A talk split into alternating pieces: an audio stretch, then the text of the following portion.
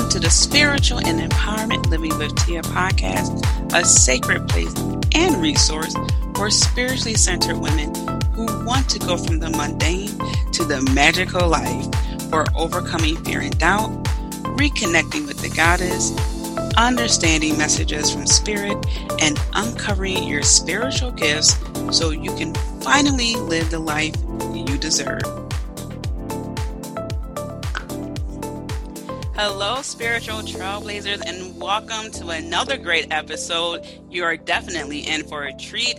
We have Matt Newman here, and he's going to talk about his book, his life, and give us so many great tidbits. So, Matthew Newman is a father, husband, and financial services wholesaler by day. Matthew authored the bestseller Starting at the Finish Line and now travels the world delivering keynote talks to audiences of thousands. His battle with brain cancer at a young age, coupled with his financial planning expertise, helps audiences learn and be motivated by Matthew's preparation for the unthinkable and his successful battle with cancer three uh, TEDx talks, multiple interviews, such as with ESPN and podcasts, and he's a Philly native.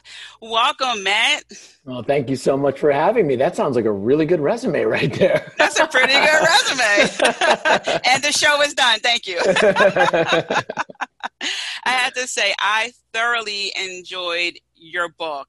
I, I really did. I thank you. I oh, you're most welcome. I haven't been that like good emotional since I saw a movie like years ago.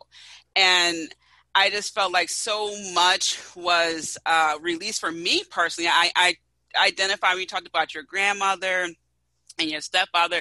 My grandmother passed away from cancer, and uh, it's it was very interesting for you to do that. So one of my first questions this this is the easy one. Yeah. How long did it take you to write the book?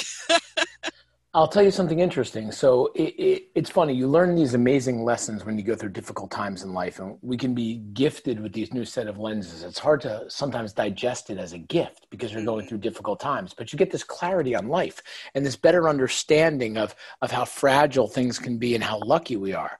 What's mm-hmm. What's interesting about the writing, to answer your question, to make it a little bit longer, is I was never a writer. I never really wrote. It was nothing that really caught my attention. You know, I, I was always good at putting stuff together for business and all this, but that was it. So what happened is after I went through everything that I went through, I started to have this optimism as I just talked about. But the reality is when you go through something difficult, you're you're pushing something down into your belly, whether it's negativity, anxiety, fear, whatever it is. My outlet became writing. Mm. I would send emails out to friends and family on my perspective, my understanding of life, this new gift that I've been given. And I did it for me. I never expected anyone to read them. I didn't care. It was almost like vomit. You're getting it out of your system. I found that catharsis in order to deal with what I was dealing with. And four years into it, we had 20,000 people following us. I wasn't looking for followers. I, I, every day I would get, could you put this person on, put that person? I never really thought about it. And what happened is I started to write a book. And I can honestly tell you, I wrote that for me. I wrote it to make myself feel better. So it took me, call it, well, it took me about three, four months to write it, but then I had to redo the everything at the end because we had a crazy situation happen that you read about with a helicopter that you would have yeah. never expected in a million years. So what's fascinating is when it comes out on March 23rd, 2018, I call my mom up in Northern Jersey. I go, hey, mom, the book's coming out today. And I'm going to tell you exactly what you said word to word, word for word to me over the phone. You know, no one's ever going to buy it, right? Like, oh, God, what are you kidding Thanks, Mom. what are you kidding me? Like, I'm some jerk. What do they care about me? She goes, but you're going to put three copies in your safe. So when your kids are old enough, they'll be able to read what really happened. Mm-hmm. I said, yeah, Mom, I couldn't agree with you more. And a week later, we were a bestseller in four different categories, and my jaw dropped. There was no business plan. There was no ghost ride. I literally did it to make myself feel better. And it showed me what people really want. They want realness and purity. Mm-hmm. That's what they're looking for.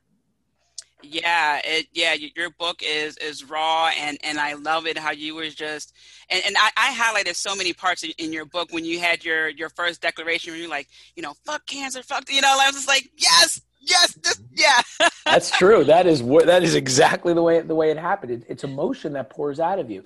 And rather than try and hold it in, you know, to me it was I want people to know what happened like the realness the, the reality of what happened not not frame it into this rainbows and unicorns story that everybody's giving right. hugs and kisses at the end listen it was a really difficult experience to go through that i'll never fully be through at, at any point but i wanted it to come out and i'll share you a, a funny story so i was giving a speech in utah and they asked me to, to, to really just watch my language for religious reasons. I said, absolutely, I'll do whatever you want. We have the utmost respect for anybody who's going to come here. And the guy says, he goes, we read your book. You know, it was, it was amazing. There was a lot of F words I should have said. And you know what I said to him at the end? You should have seen how many we took out. That's true. I love it. Yeah, I, I, I, love that because, uh, well, one, I, I asked that question because when people go through things, large or small, they they want to know when is this over? When is it going to be over? How you know all these other questions pop up. So when it comes time to do that self reflection or even talk about it, it's like, man, I had to spend X amount of time doing this. So to just document it as you go along, or even just mentally thinking about it and doing it for yourself is so important as opposed to just trying to get something out there to tell a story for whatever reason. It's so much better when you just get it out your system for yourself and stay true to you. So that's one another reason why i wanted to just uh, talk about that and, and when you write stuff down it's like wow like that that was me three months ago and now look where i'm at and we can pull from that whenever we need a little bit of extra strength and, and you even uh, mention a few uh, keywords that I, I have here. And, and this, this, is for me, I felt like your, your book has several themes that included preparation, confidence, and support system. Yeah. Um, would you say like those are some of the main overarching themes of the book that people can look forward to when they are going to read it? You know, it's an excellent question because my answer is going to be something you wouldn't expect. I understand now when people write music, and a lot of times they'll write songs.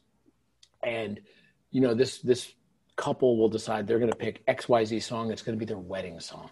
They're going to get married to it. It hits them in the heart every time they hear it. It's about them. And one day they interview the guy who wrote the song and they go what'd you write the song about? He goes well i wrote about my dog running in the backyard one day. And you realize that the way they perceived it is completely different than the way he wrote it. Mm. so i mm. found other musicians. One is a guy named robert hunter who was a lead lyricist for the grateful dead. They won't they wouldn't do interviews.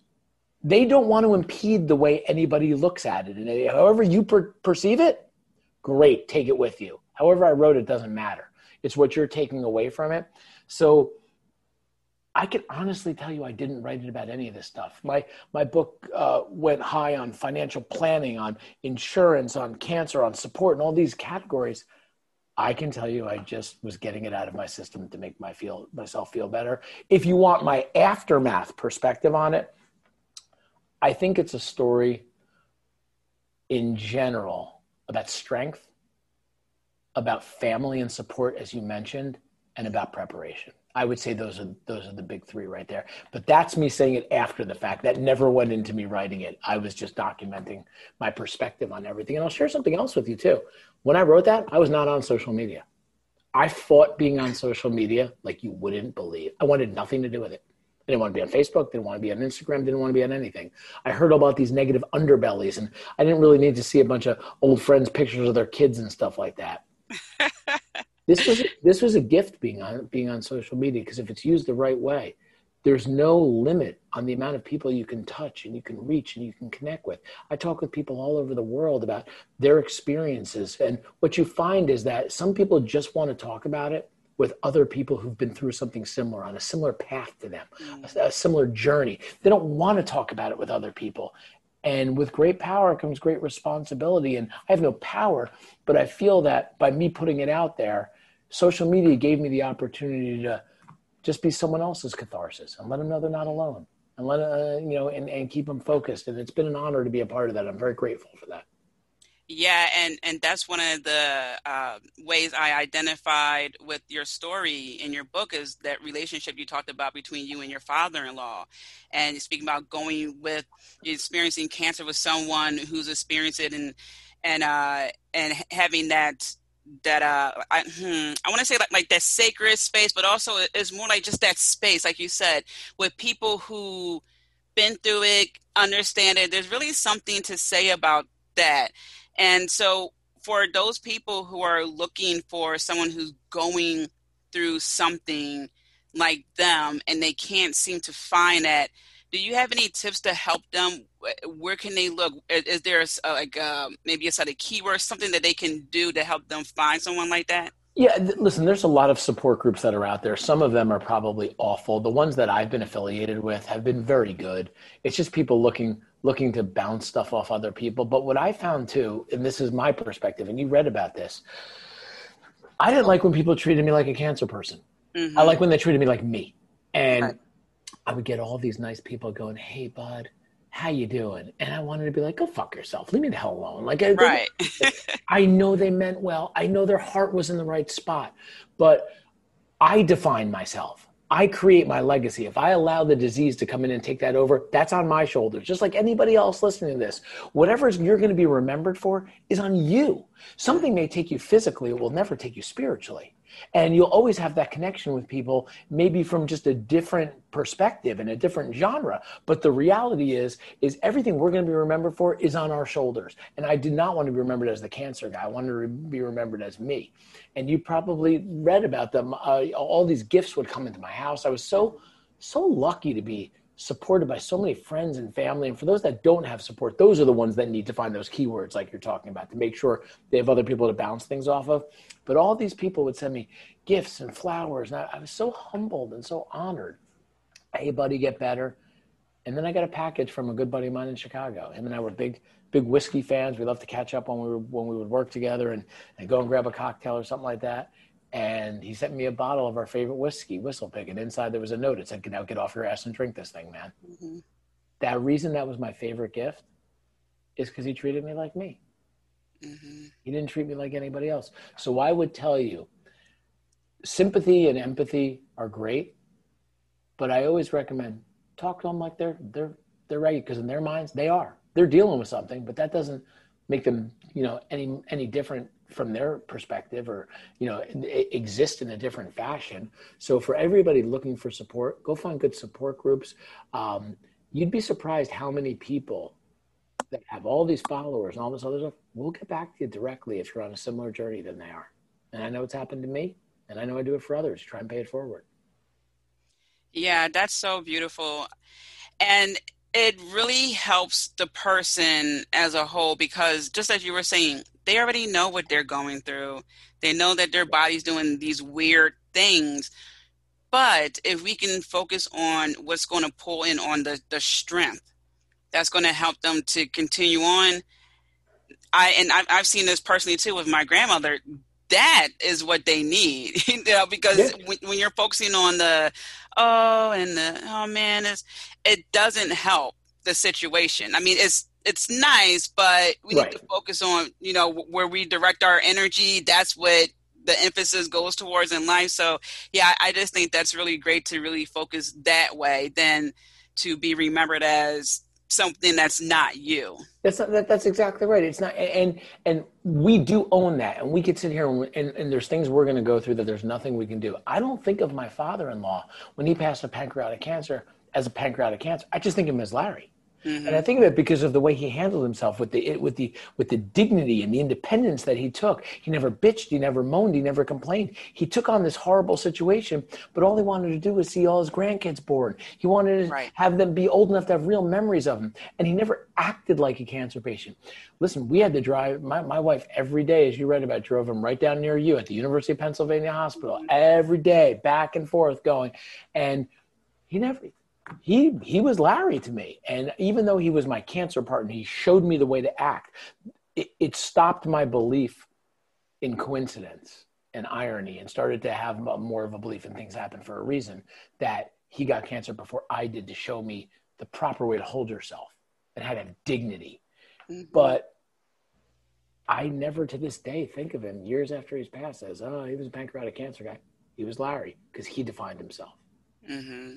That's so true. I, I, don't think of my grandmother as someone who died from lung cancer. I think of her as my grandmother who taught me so many things, and she happened to die from uh, lung cancer. That's very true. Very, yeah. very true. So it seemed like you've been debunking a lot of things, even though you know you wrote this book for yourself. The way you're explaining, hey, look, this is not how I'm going to remember my father-in-law. This is not going to define me. So, what are some of the things that you help people to debunk while you're giving your speeches, or anyone who eh, messages you? It's interesting. Everybody's individual, and some people are just looking for support. And what I notice, I I noticed when I started giving these speeches, and speeches are like we'll go back to like the a band again. You start in this little little bar, you're playing in front of a few people, and you have this great connection. And you understand that people are sick of the shtick. They don't want some canned speech. They don't want some dude flipping nine million PowerPoints that they're not paying any attention to. They want something that's real, something that hits them in the heartstrings, something that it, they've crossed journeys with and passed with at some point in their life because cancer is everywhere. And what I started to realize was that the people that I was connecting with these small little places, it didn't matter if they had cancer, they had depression. We've dealt with people with suicidals. It was trying to be inspired by someone to get past a hurdle that you have to deal with. And once you start playing in those bars and you're building it up, then you start moving into the arenas and whatnot. So everything started to grow. So we were seeing more people. And as big a deal as cancer is and how it's something we try to beat. And every year we do the Broad Street Run for, for Head for the Cure and the National Brain Tumor Society. And that's our goal to end this disease. I'm very taken aback at first, not any longer, that cancer is just one of the things. It's just somebody looking for inspiration, something to give them that little poke to let them know that they're going to be okay. So in no way do I look at it as this is something about cancer. This is just about helping people. Mm. Yeah, I, I definitely can understand that. We all need that from time to time. And it's so easy to lose our way. Like you said, it could be depression, almost anything. And we can really find that, that inspiration, that strength in another person who has that warrior like mentality yeah, I, I, can definitely see how people. That's would. really well said. I, I, absolutely agree with that. It could have nothing to do with the the situation you're going in, but a challenge is a challenge any way you look at it. A battle is a battle. You could all be fighting different opponents, but you're all in a battle. So if someone in that battle could help you out, even though you're fighting someone differently, all of a sudden, that's when we learn what what what true motivation and inspiration is. That's mm-hmm. where it comes from. It comes from when you someone in their heart knows that's the person who gave me that little bump to get to be where I needed. That's memories that are never forgotten. Absolutely. So, I, like I was saying earlier, I highlighted so many parts in your book, and uh, this this one part I want to read because this definitely was uh, an issue for me where it made me uh, change a perspective in my life just from uh, watching my grandmother. So you have here Cancer has given me the gift of a change in perspective. It has given me the gift of truly learning how to live in the moment and appreciate the now. Lessons that I am not sure I would have learned without fighting the battle I have fought. And I highlighted that because it made me think so many times we are in go, go, go, go, go. Got to get this accomplished. Check this box, check this box, check this box. And then maybe I can breathe no, I'm not going to breathe. I got to do this, this, this. So, what are some tips you can give people that can be preventive? Because your book is a lot about preparation before they get to that point where something catastrophic, uh, something traumatic happens in life. What can they do to live in the moment and and appreciate that now? I'll share a story, if you don't mind, to really enunciate this, and that's that. Um, I remember when right after I went through surgery, and my kids were all going to a Montessori school in a town called Pennington, New Jersey, which is just over the Delaware River, just on the other side of New Jersey, so real close to Philadelphia. And my wife said to me, Do you want to come with us to drop the kids off? I had a second head. I was a mess. I'm home. I've been home for, you know, four, five days. Uh, went through a full craniotomy. I'm going to find out on day 10 the severity of my tumor, see what grade it is. Do I have to go through chemo and radiation? So I went in the car with her, put a huge hat on so nobody could see my head, and we take the kids to school. I had a five year old boy, a three year old boy, and a two year old daughter. And my wife takes the two boys into the Montessori school, and I take my little daughter. Her name's Lola. And we walk over to her her classroom, and she takes her little pink jacket off, and she says, Thank you for taking me to class, Daddy. I love you. And I thought, why don't I do this more? Why am I not?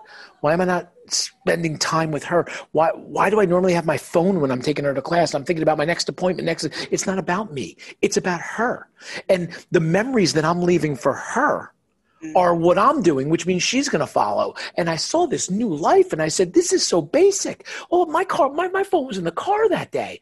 And I come back and I am euphoric going, I am getting a gift here. I don't know how long I'm going to be here physically. I don't know what's going to happen, but it's about the right now. It's about there's certain times I have to make it about my children, not make it about me.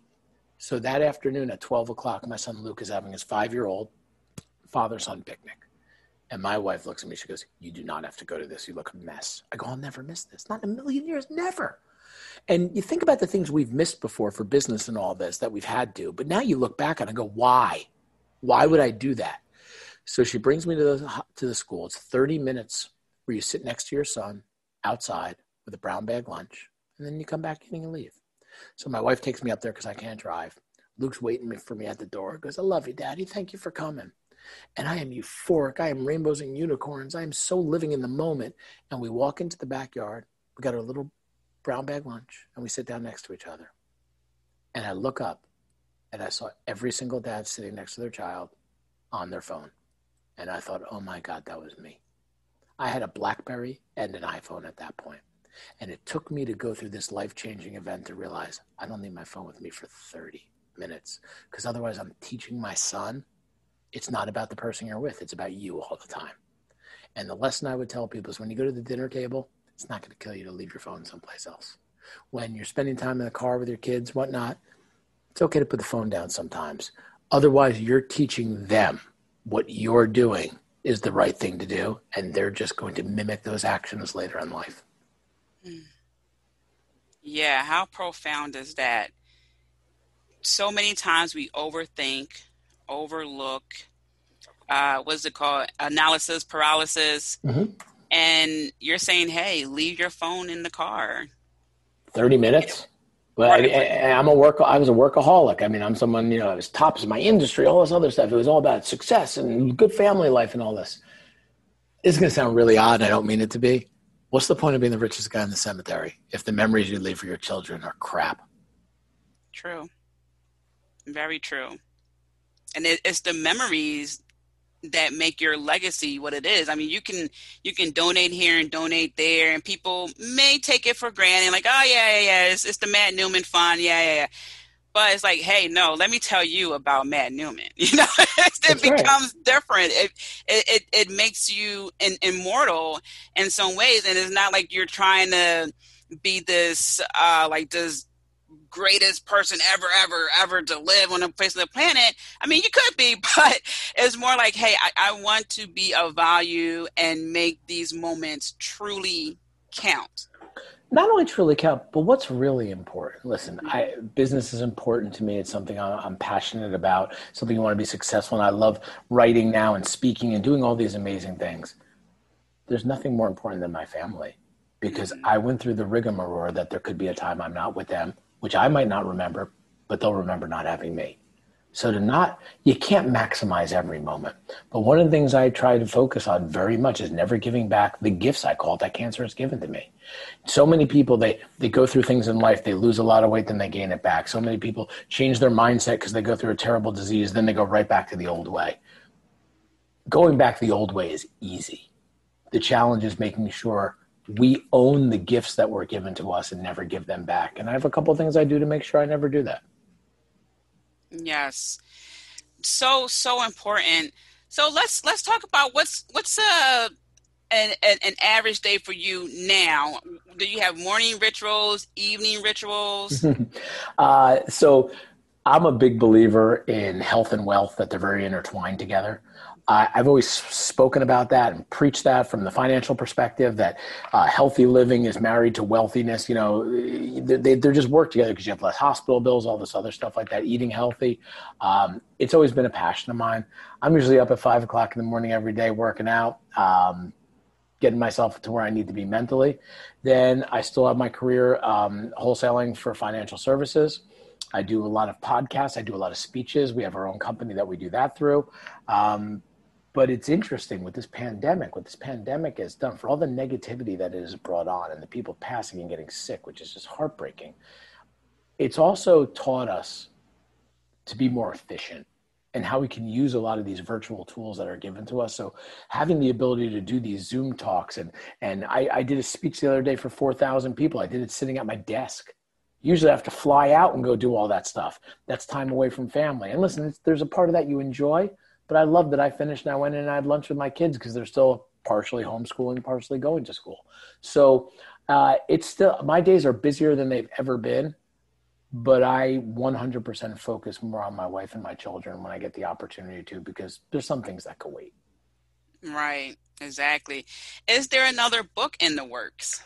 That's a great question. Um, that's a good one. I have some things I've thought about, but writing to me is that release. I, like I never sat down to write a message. I never sat down to do a vlog, a blog, anything like that. Something has to hit me for it to come out. I've written things in hospitals when I've gotten some news of hey, because uh, I still get and now I get a check every six months. It was every three months, every four months. It's seven and a half years now. I'll be in the hospital on the week of November sixth getting my every getting a MRI, MRA with contrast. Usually, when I'm waiting for results, I'm writing something down because that's my outlet.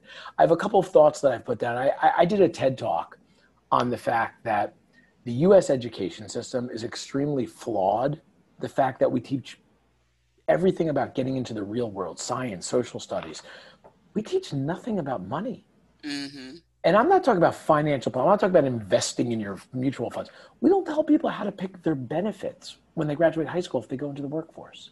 We don't tell people what a 401k is. And God forbid something bad happens to somebody, all of a sudden now they have regret, resentment, negativity all on their shoulders because I should have done this. Could they didn't know any better. So I, I've put a lot of thoughts down, not only in the TED Talk, but to write something on the fact that we have to really alter this and give some type of education, not just to get people into the real world, but how to manage their lives as they change what if I wasn't growing up in this industry and didn't know to do all the planning that I did? I would have been laying in a hospital thinking I'm the worst person in the world. And when you add negative attitude to trying to beat something, you're really putting yourself in a very difficult situation to come back. Attitude is far more important than most of us realize. Oh yes, it reminded me uh, that part in your book where the the woman was standing up and she was saying how she wish she had better financial knowledge and planning because she now is is going through or was going through an illness and she's worrying about how she's going to pay for her medical bills on top of how she's going to get healthy. I'll never forget that. She literally got carried out of that church. And I'm not, I, I couldn't believe it because she was screaming, listen to this guy, listen to this guy. And it was sad, but it was real. It was pure, it was honest. And the planning you do and this is the thing I put every year financial planning, right? You know, people think, oh, it's about investing. It has nothing to do with investing. It's legal documentation. You can go on Legal Zoom for $19 and do your will, your mm. power of attorney. You know when most people want life insurance? When they can't get it. You know when most people want long term care? When they can't get it. We're all looking in the rear view mirror of, well, can I do this now? When it, when I had a plan in place, I had my will, my power, everything done because that's what I preached every day. And what it allowed me to do is go done, done, done. Okay, cancer, what do we got to do? Let's fight. Chemo, right? What do we got to do? Bring it on because I didn't have this negativity that I had to deal with, wishing I had done more. I didn't have doubt for my family of what's going to happen to them if something doesn't work out. That was done by just checking the boxes. And the fact that our education system doesn't give a basic overview of that, frankly, to me, is just unacceptable. I, I agree wholeheartedly it's it's so amazing what we are forced to learn versus what gets grossly pushed to the side. And yet, it seems like when I turned 18, I had every credit card company in the the world. It seemed like hey take our credit card. You pre-approved pre-approved pre-approved. And you know it's one of those things like okay wait a minute. Like i have some knowledge here but what am i really getting myself into? What's apr what's this? What's that? Right. so yeah it's it's it's flawed on so many levels. I agree. So it, it makes me think it, what's what's like what's one step someone can take to just learn an ounce about financial services just anything to help them prepare? What's one thing to get them started at least? Yeah it's, it's a great question. I would tell you when you start to amass money and everybody's level of wealth is, is different go get a financial advisor. Go get someone you trust. Go get someone good who can handle it for you because it removes the emotion from everything. Mm. but the basics i would tell you is that i'm a big believer in life insurance not simply whatever it's going to be, the cost, whatever, you got to figure out, term, it, doesn't matter. The reason I say that is it's seven and a half years later. I'm completely uninsurable. I don't have to worry about it. I have everything done. So it, as you start to have children, this doesn't matter for the single person as much, but as you start to build a family, mm-hmm. just remember, God forbid the unexpected happens for an unbelievably small amount of money. You could do this direct. There's ways to do it you can you can have something in place that just gives some semblance of positivity and will enlighten and heighten your legacy to your family that you did something for them when they were there for you and nobody wants to have resentment from their family thinking oh my god now we have no money kids can't go to school can't do this and then you're what is your legacy after that mm-hmm. so many of us have that in your job. You could check a box and get that. And that's why we do such a bad job. I'm not telling anybody to buy it. I'm saying we need to educate people on do you have the right amount of insurance? If you're married, you have children, do you have a will? Do you have a power of attorney? And the power of attorney is if you become incapacitated, the person you want will be carrying out the wishes of what you want to get done. It's 19 bucks on LegalZoom to get one done. Why would we not? It's because nobody teaches anybody. Have, most people don't even know what it is. Crazy. Yeah. Crazy, right? It, it's so crazy. So many other things get uh, forced to the, the front. You know, you, you got to get a job and you got to say, you got to put your pennies here. And it's like, okay, but what about all the other things? And it's so unfortunate because uh, so, sometimes I would see an, an older person walking down the street and they're holding groceries and they're just so uh, you, you could tell that they're hurting. They're walking slow. And I'm just thinking, oh man, I, I wonder if someone in their family could help them. You know, I'm a stranger. You know, they may not want me to help them with their groceries. I don't know you. I don't want you to know where I live. But it, it, makes me think sometimes, even about myself, like, what do I need to do? You know, what would that mm-hmm. look like for me? And it, it, it's like a, a domino effect of the woulda, coulda, shoulda. So I think that's really amazing that you are – spreading your word and your knowledge about what people can do to get prepared. So they're not trying to as you were saying before you know look in the rear view mirror like can i get that life insurance now? Mm, no not really. Yeah and, and, it's funny i asked people one time somebody goes do you sell that stuff? I go no. You're talking to somebody who has a better perspective on the basics of planning simply because i grew up in the house of a financial advisor it became financial services became my career almost 25 years ago. If I didn't grow up in this situation, I'm not so sure I would have been in that the, the position I was in because nobody taught me anything outside of my parents and my profession. So it made me have a better understanding that we have an obligation to just educate people. Then whatever decision you make, you make. But the more education you have, the better decision you can make on what's in the best interest of your family. And I remember right before my first son was born, my dad sits down with me and he says, uh, about to be a dad. I'm like, oh yeah, man, that's right. And he goes, um, what do you say every day? I say the job of the financial advisor is to be there when things are bad, to give people good news at the deepest and darkest of times, to let them know that they have a plan in place that gives them independence and dignity during times of times of turmoil. He said, Okay, do you do everything you say? I go, Absolutely. I was a big believer in you practice everything you preach. He goes, Did you do your will? I'm like, No, not yet. He goes, Did you do power of attorney or life insurance? I'm like, That. Just did the Tough Mudder, just ran the Broad Street run. I'll get to it. He's like, so you don't do everything you say. And I just nodded my head. And I remember thinking, I'm about to take on more responsibility as a father. I have an obligation to my family to just update things and just get them done. What if I didn't have a dad saying that because he was in the industry? And what if I didn't get what he was saying because I'm not in this industry? And that's the majority of people. So we owe them some educational process to just give them information so they can make the proper decisions going forward as their lives change. Mm. Yeah, that was so powerful. What if I didn't have a dad who was in the industry, and what if I didn't understand basically the lingo mm-hmm. to get what he was saying? Yeah, it's it's a huge disconnect, and and even with the communication aspect, some people become afraid to talk about finances and insurance, anything else that falls under that preparation umbrella. They are really nervous. They don't want to in some ways expose themselves because like you, you were saying there's the shame the regret the guilt of where they should have been and i think we really need to lower those walls and just say hey look it's not your fault. You know you you weren't taught. That's right. And and i've had that conversation with people. Don't hold yourself accountable for this in any way whatsoever but let's work on something now. Mm-hmm. and you know it's always been hey can i do business? I'm like that's not what i'm just here to help. I got no dog in the fight, but but I know what's going on, and let me point you in the right direction to get things done. And that's uh, it's interesting when I get messages from people. Uh, hey, I, I read your book, and you know, I just I just got my my estate planning done, and I did all this, and it made me realize.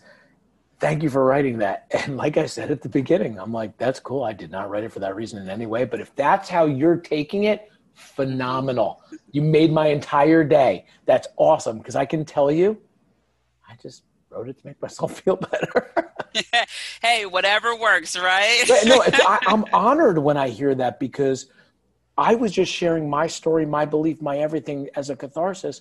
And if someone could take something from it to make to do something that they feel they should have done, but they still have time to do, I'm humbled and honored to be a part of that. Honestly. Yeah, I'm I'm just putting this out there. I feel like your book should be part of the mandatory reading oh, in high school. That you know, you know, summer readings. I had no problem with that. yeah, no, it's it's um it's really something to think about because just like I was saying earlier, it's raw, it's real.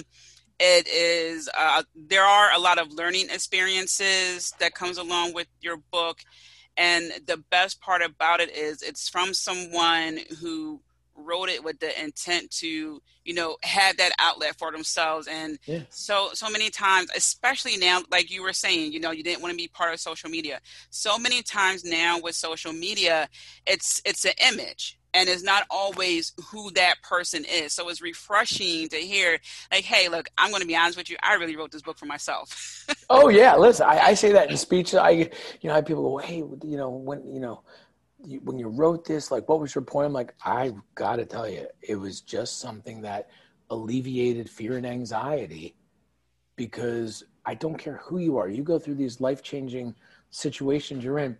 You you're pushing something away. It's not all positives that are in there. And I look at, as I said something earlier, my mom was a teacher. I think she planted those seeds inside of me a long, long time ago. They just didn't bloom till after something bad happened. And I thank her for the gift of writing. But it took me till I was almost 40 to figure that out. Mm-hmm. Yeah, our, our parents definitely know us and they know just how to plant those seeds. They know how to steer us in the right direction, so much so that when it finally comes full circle, it's like, aha, I see what you did there.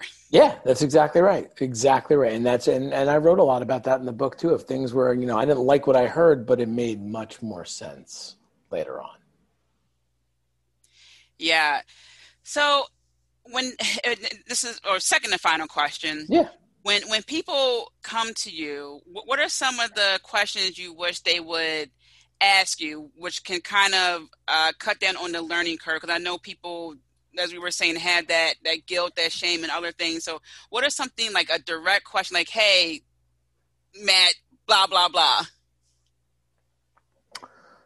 Hmm, that's a tough one. Um, the questions go in such a wide variety. Um, that's a great question.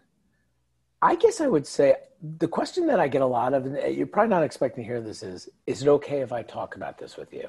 Anybody listening to this? Yes, it's fine. It, it is. We're, we're a family of warriors, and that family is supposed to be there for family members. So, any, you never have to ask me, it's okay if I ask you this. Feel free to reach out to me from DM, through my website, whatever it's going to be. But don't feel any, hey, is it okay if I do this? It's okay because we're all supposed to be here for each other. We just have to go through some pretty shitty times to learn that sometimes. Someone's going to hear that and going to feel relieved. It's okay. That that part right there is going to hit them and then that to ask. So many people feel like it's not okay to ask. So that was perfect. It's okay. Absolutely. Don't be bashful.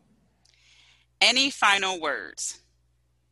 You know, the one thing I, I, I would say is that you never know what's going to happen going forward. One of the things I think we tried to to get a better understanding of today was the lessons that you take from the times of difficulty that you go through. Mm-hmm. It's hard to live in the moment. And I had someone say to me, they go, man, how do, how do you stay on top of that? So find something a note, something that you could always look at that will always jar your memory to remember you. I found something for me. If you want me to share it, I'm more than happy to share it. And um, something that I'll never give back what I took from a bad experience. And what I did for that was, it, you can't see it here, but these surgeons did such a good job. I had this enormous C on my head. It's staples, God for I couldn't even tell you how many stitches. Well, you can't really see it any longer and one time I'm sitting there talking to the uh, to the surgeon, and I said, "I wish you didn't do such a good job." He goes, "What?" I go, I, "I wish I had this big massive scar and I could see it all the time." He goes, "Are you joking?" I go, "No." Every time I get in a bad mood, every time I get upset, I would love to look in my rearview mirror, see some huge scar, and go, "Calm down, man. Don't worry about it." So what's interesting is when I started writing, I started writing and I said I was doing it to get it off my chest. And I sent out this, uh, and a friend of mine sends me a picture. He goes, I can't stop reading your stuff. I'm like, oh, thanks, man. He goes, no, it, it's amazing. He goes, you remind me of a lion. And he sends me a picture of a lion. He goes, you should incorporate this. I could speak freely on this, right? I go, the, f- the hell am I going to do a freaking lion? Like, what the hell is this guy sending me a lion for? It's so stupid. And one of the things I always say is this is my journey. Cancer is just along just along for the ride. I own this, and I, I, say that, and it, I try to always remember it. And one day I'm writing, and the picture of the lion's in the corner of my computer, and he's just giving me a, and I'm looking at it, and he's got this look in his eye like, I'm the king of the jungle. If you don't like it, I'll just rip your fucking head off right there. And I'm like, hmm, that lion could go with some of my quotes right there. So I started combining the lion and the warrior because that's what I did. So the first thing I did right after that is I got half my arm done in a lion tattoo. Then I got the rest of it done in warriors. Then I got cubs put on there, which are my children. And, the, and I got my whole sleeve done to tell my entire story for one reason. So I never forget and give back these gifts. I didn't do it for anyone but myself. And every time I take my shirt off, every time I get in the shower, every time I'm wearing a short sleeve shirt, I could see something that always says, never give this back. You earned every bit of it and own it. Mm-hmm. Yes, yes. And your, your friend was right. I, I just zoomed through your book. it's like you really can't put it down. And I, I love the, the, the tattoo and, and the meaning behind that. Yeah, I, I feel like when we do have a reminder – uh, it's it's one of those things that's like, yeah, calm down, or yeah, this is what you're doing it for. Yeah, keep going. Yeah, you'll get over this. You'll get through it. You'll get around it. Yeah, yeah, yeah, yeah. That's amazing. Yeah, and just that that that retrospective on life and knowing that we can go through a lot of things and we can and we resort to old ways but if we could just get a little reminder and i coach a lot of people on put a note someplace do something this i i listen i've i'll tell you one last story i'll so not to take this too long but I have a good friend of mine whose wife's gone through major liver cancer. She had to get, uh, excuse me, liver surgeries, had to get a liver replacement at the Mayo Clinic. I mean, just unbelievable. They're amazing people. They just fight and fight and fight. They're, they're an honor to be friends with. And one day he comes up to me and he goes, Hey, man, I've been carrying this in my pocket and I want to give it to you. You what are you talking about? He goes, When you got sick, I carried this coin called St. Peregrine. I'm like, I don't know St. Peregrine. I'm Jewish. My wife's Catholic. What's going on? He goes, St. Peregrine is the saint that helps protect people from cancer. I've been holding on to it every day for a couple years. I'm giving it to you. I go, Really, Johnny? He goes, Yeah. I take it everywhere with me. I take that and a little stone that my son gave me. I have the tattoo. I have that. When I speak, I keep it in my pocket. I touch it now and then just to never give back. So find something. Doesn't matter what it is, but we can all find something that every time we reference it, we look at it, we touch it, we remind ourselves, take it easy. Let's remember what I've been through and why I'm here. Mm-hmm. And let's take lessons from that. Yes, remember what I've been through and where I'm at right now. What can I say? Matt Newman starting at the finish line. It's been a pleasure having you on the show. And I know everyone is going to be benefiting from this interview and your book. Oh, well, thank you so much, Ram. It's an absolute honor, and I, I was really looking forward to it. Same here. And I'm going to put the link to your website so that way they can get your book and connect with you. So, as always, spiritual trailblazers, I am rooting for you. I'm sending you so many blessings. Remember to be kind to yourself. Until next time. As always, spiritual trailblazer, thank you for tuning in. Do make sure to stop by and visit me at tiamariejohnson.com. Also, don't forget to subscribe. Last but not least, be kind to yourself. I'm rooting for you and I'm sending you so many blessings. Until next time.